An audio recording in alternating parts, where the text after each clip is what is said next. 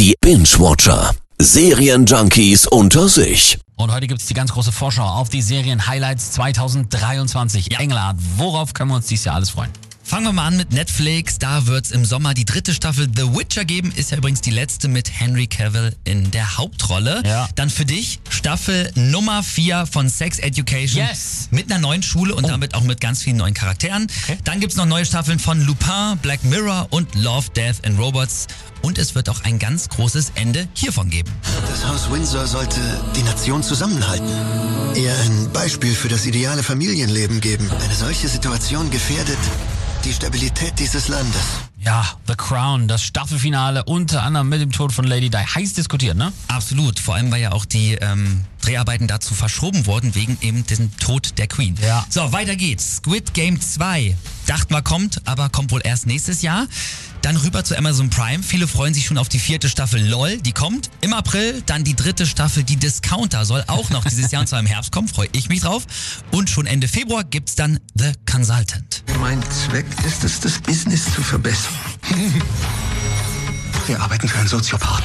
Ja, ist Christoph Walz mal wieder in Genau. seiner Paraderolle. Auf die Rolle ist er einfach festgelegt. Er spielt einen Berater, der ein dunkles Geheimnis hat. Gut, dann fehlt jetzt noch Disney Plus. Ja, da wird es Staffel 3 des Mandalorian geben.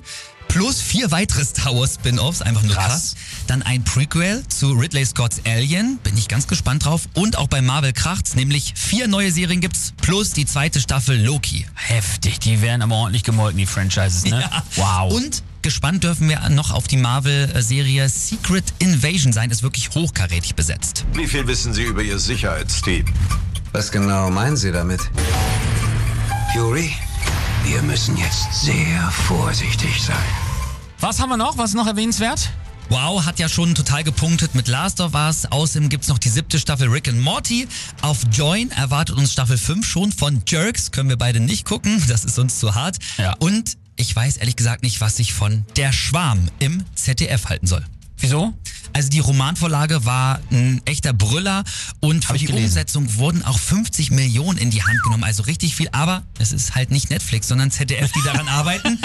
Unter anderem auch eine Rolle Klaas Häufer Umlauf, also weiß nicht, nicht so geil, oder? Oh, nö, den mag ich gar nicht. So, nur ganz kurz noch. Vergeblich warten wir übrigens auf die Fortsetzung von 1899. Westworld und Peaky Blinders, Nein! alle drei wurden tatsächlich abgesetzt. Krass, oder? Ja. Peaky Blinders gibt's nicht mehr? Schlimm, oder? Oh nein!